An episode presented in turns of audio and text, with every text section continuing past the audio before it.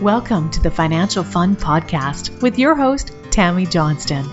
This is where Tammy talks with business owner parents and grandparents about the interesting and important subject of money. We promise this to be an interesting and open discussion, as that's how we learn best. And now, here's your host, author of the Financial Foundations. Financial Foundations is a series of books to teach kids about money, goal setting, and living a balanced life. Find out more at financialfun.ca. Here's Tammy Johnston. First things first, I would like to thank all of my listeners that have subscribed and reviewed my podcast and invite you to subscribe and review if you haven't yet. I appreciate you helping us to get the word out and making financial literacy a safe and welcoming subject for kids and adults. Second, please check out my podcast website, financialfun.ca, where you will be able to access past shows, find out more about me and our guests, as well as purchase the beautifully illustrated Financial Foundations books that teach kids about money in a fun, healthy, and holistic way. Hello once again, and thank you for joining us for the Financial Fun podcast. Today, our guest is the lovely and vibrant Ingrid Carleton Dodds. Thank you for joining us, Ingrid. Thank you for having me, Tammy. So, Ingrid, tell us a bit about what is your business. Um, well, I just started a business, uh, Bottom Line Organizing, targeted all business owners and um, sole proprietors, and I can help them simplify and systemize their business so they can focus on doing what they love to do. Uh, so everything from setting up the office in a way that makes sense to them, as well as streamlining their marketing and setting up finances so that they can collect what is actually owing to them and reducing their costs and making taxes less painful. Those are totally things that are after my heart because I've, I've had to go into so many and it's like, yeah, they're not collecting their monies because they don't have the time or the system set up to do their invoicing or they're, they're losing so much time because they can't find things. exactly. No, I absolutely love that. And what's your family situation, Ingrid? Um, I am married, um, have been for 18 years, and we have three children, two boys aged 13 and 11, and a daughter who is seven.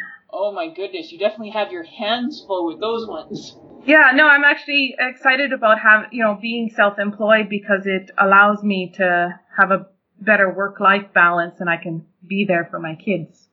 Oh, that's something that I have totally and completely loved about having my own business. In fact, one of the main reasons why I started my business is because my husband and I were talking about starting our family and we're going, okay, well, I don't really want to have my child in daycare all the time and have to do the nine to hmm. five and that.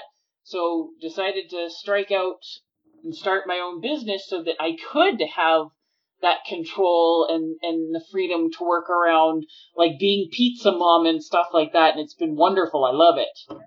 So thinking back to when you were a kid, Ingrid, when when did you first realize that money was something important and that you needed to pay attention to it? I was like I remember when I was probably about nine or ten years old, and I'd come across a catalog of some kind, and I remember going through it, and then there was something that I thought, oh, my mom would love to have that. You know, that, it was something I wanted to get her for Christmas, and and then I was like, well, I know at that time it's like, okay, I need this much money and I don't have it.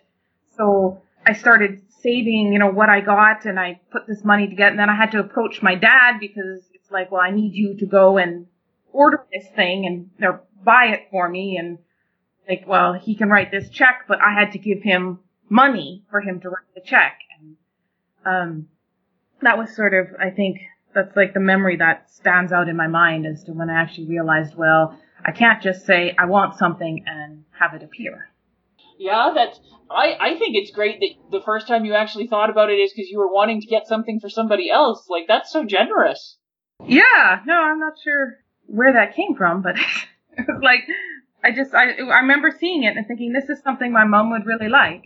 And as it turns out, like it was a candle holder or something, like really nothing that she needed, but she still has it.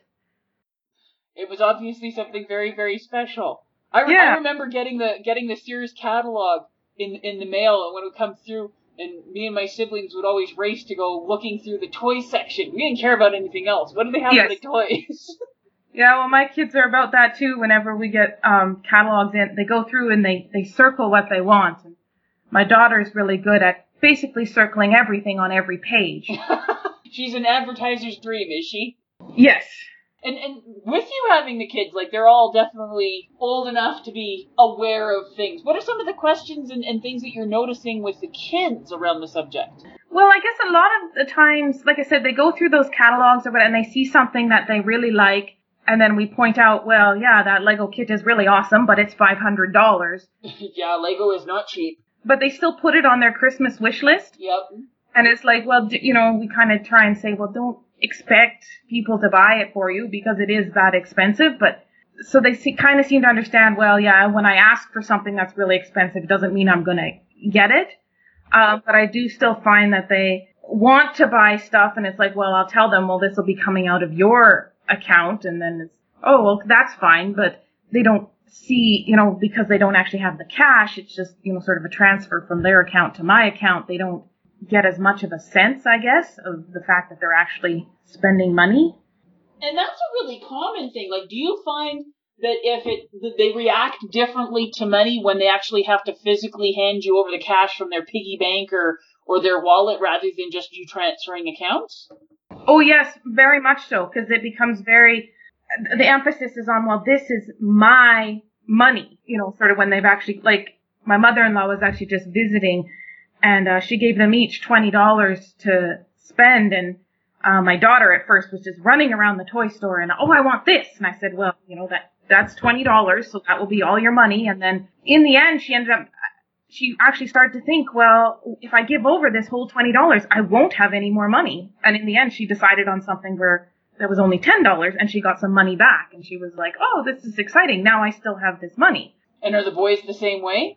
Not so much. Um, I find that uh, my oldest, he's like, once he's got money, it's gone. Like, I don't know what happened. Like, he gets money from the tooth fairy, or he gets other, like, sometimes I give them money for pizza lunch or whatever, and he's very impulsive. So if he sees, like, Cheetos in the vending machine and he's got money, he will buy the Cheetos in the vending machine. And we're kind of trying to work on him a bit with that because it's like, well, you're sp- spending money on on junk food and then you don't have money. Like he starts a lot of projects where he's like, at one point he wanted to adopt a gecko. And it's like, well, you're going to need this much money for that. And he's like, okay, I'm going to start saving. And he's read your books and he has these jars and he puts money in the jars, but then now the jars are empty again. Like it's not, like I said, he's very impulsive. And, and how is that compared to your, to your second son? I would say he's a little less impulsive. Uh, he does sort of, he hangs on to his, like it actually goes into a piggy bank and then he kind of forgets about it. He's not as apt as either his brother or his sister to break into the piggy bank and figure out what's in there. He doesn't want as much, I guess. Like, I guess he's less impulsive. He's not like, oh, I have to have this now. Um, but he's also not, he doesn't really have any big financial goals that he's saving for.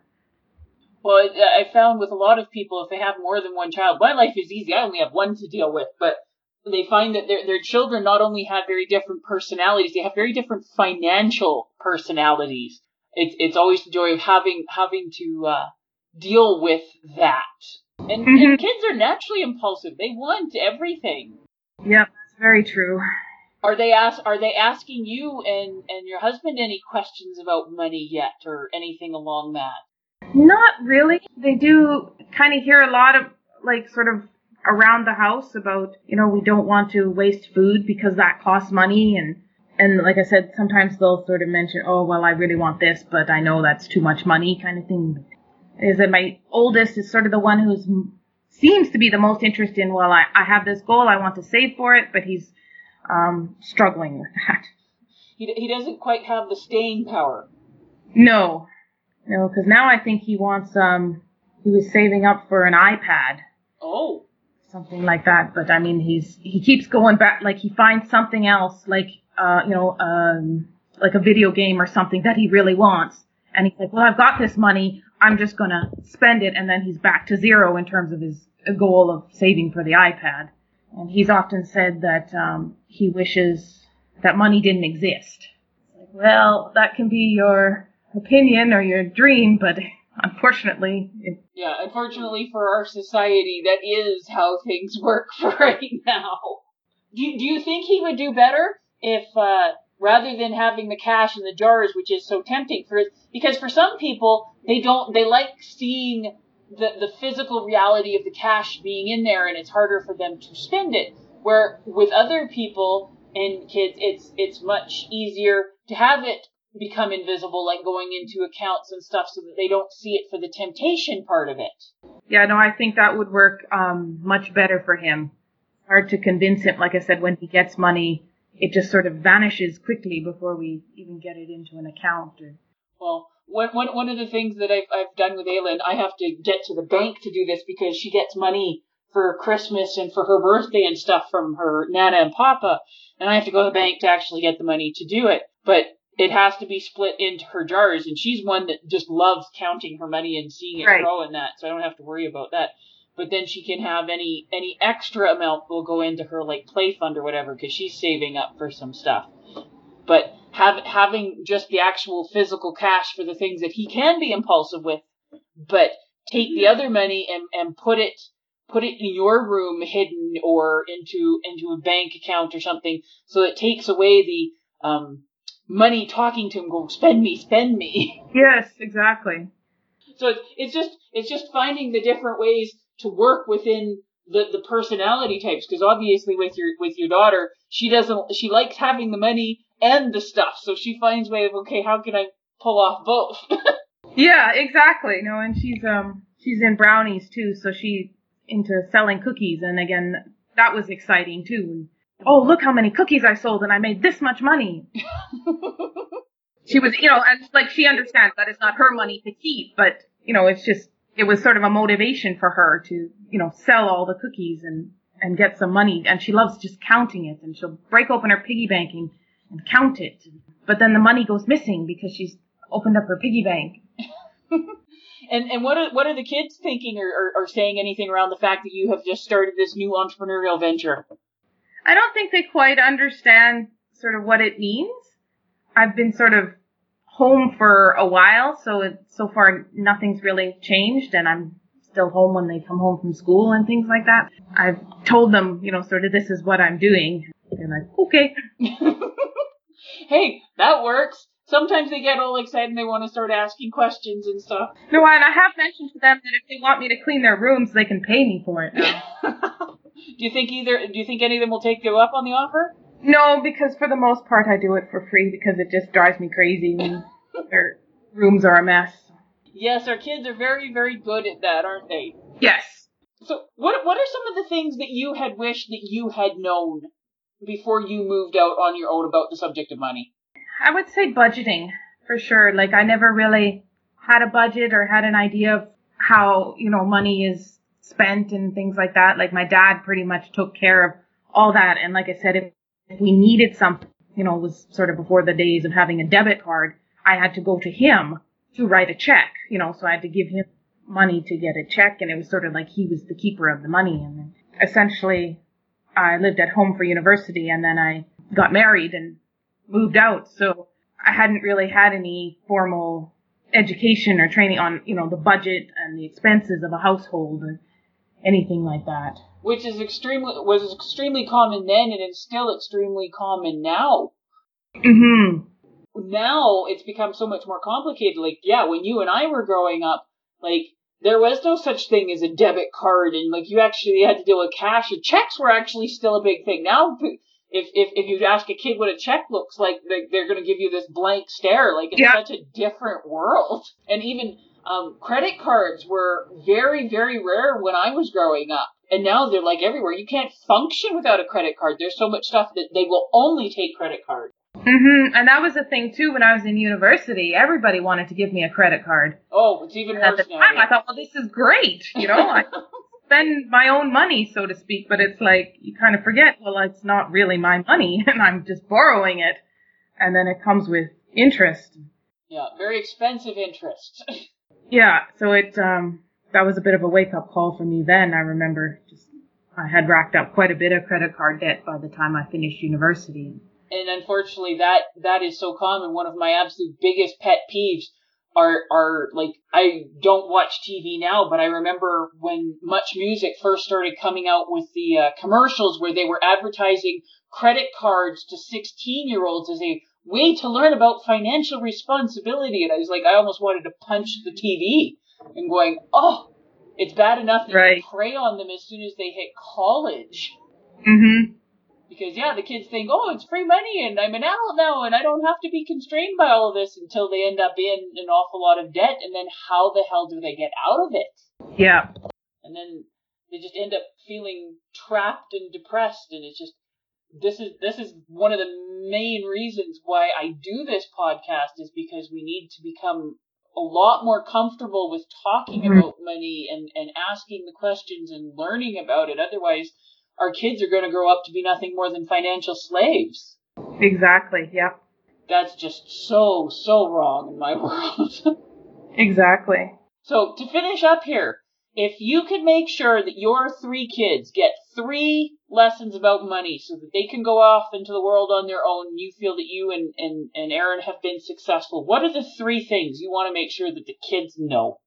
The first one would be that money doesn't grow on trees, so it has to come from somewhere. And like I said before, credit cards at the end, it's not free money. At the end, you owe money back plus interest. The second would be to start saving for retirement early. Basically, as soon as you start working, start saving for retirement. And third, just to ask for help. Like, don't ignore the problems or and hope they'll go away because they will just only get worse. Well, and it's not just asking for help when there's a problem. It's asking for help and because you're in, you're going into a new situation and you want to be finding out things that, that Mhm.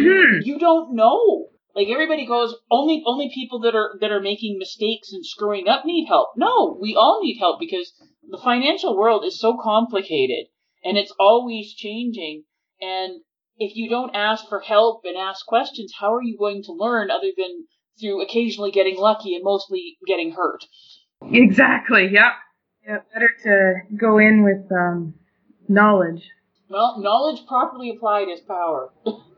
Mm-hmm. Well, thank you so much for taking the time out of your, your busy day and, and, and your new business to take the time to talk to us.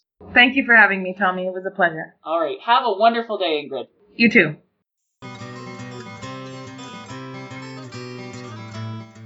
Before we leave each other, I would ask all of you listening to please subscribe to and rate my podcast. A review would be most appreciated and feedback is always welcome. Whether it be a comment, future topic suggestions, and or questions you or your kids would like to have answered in the Ask Tammy column on the financialfun.ca website. Please feel free to check me out on Facebook at Financial Foundation's Children's Books, on Twitter at Financial Fun, and Instagram at financial.fun. Thank you for joining us for this episode of the Financial Fun Podcast. Join Tammy Johnston again next week. For more information, please visit financialfun.ca.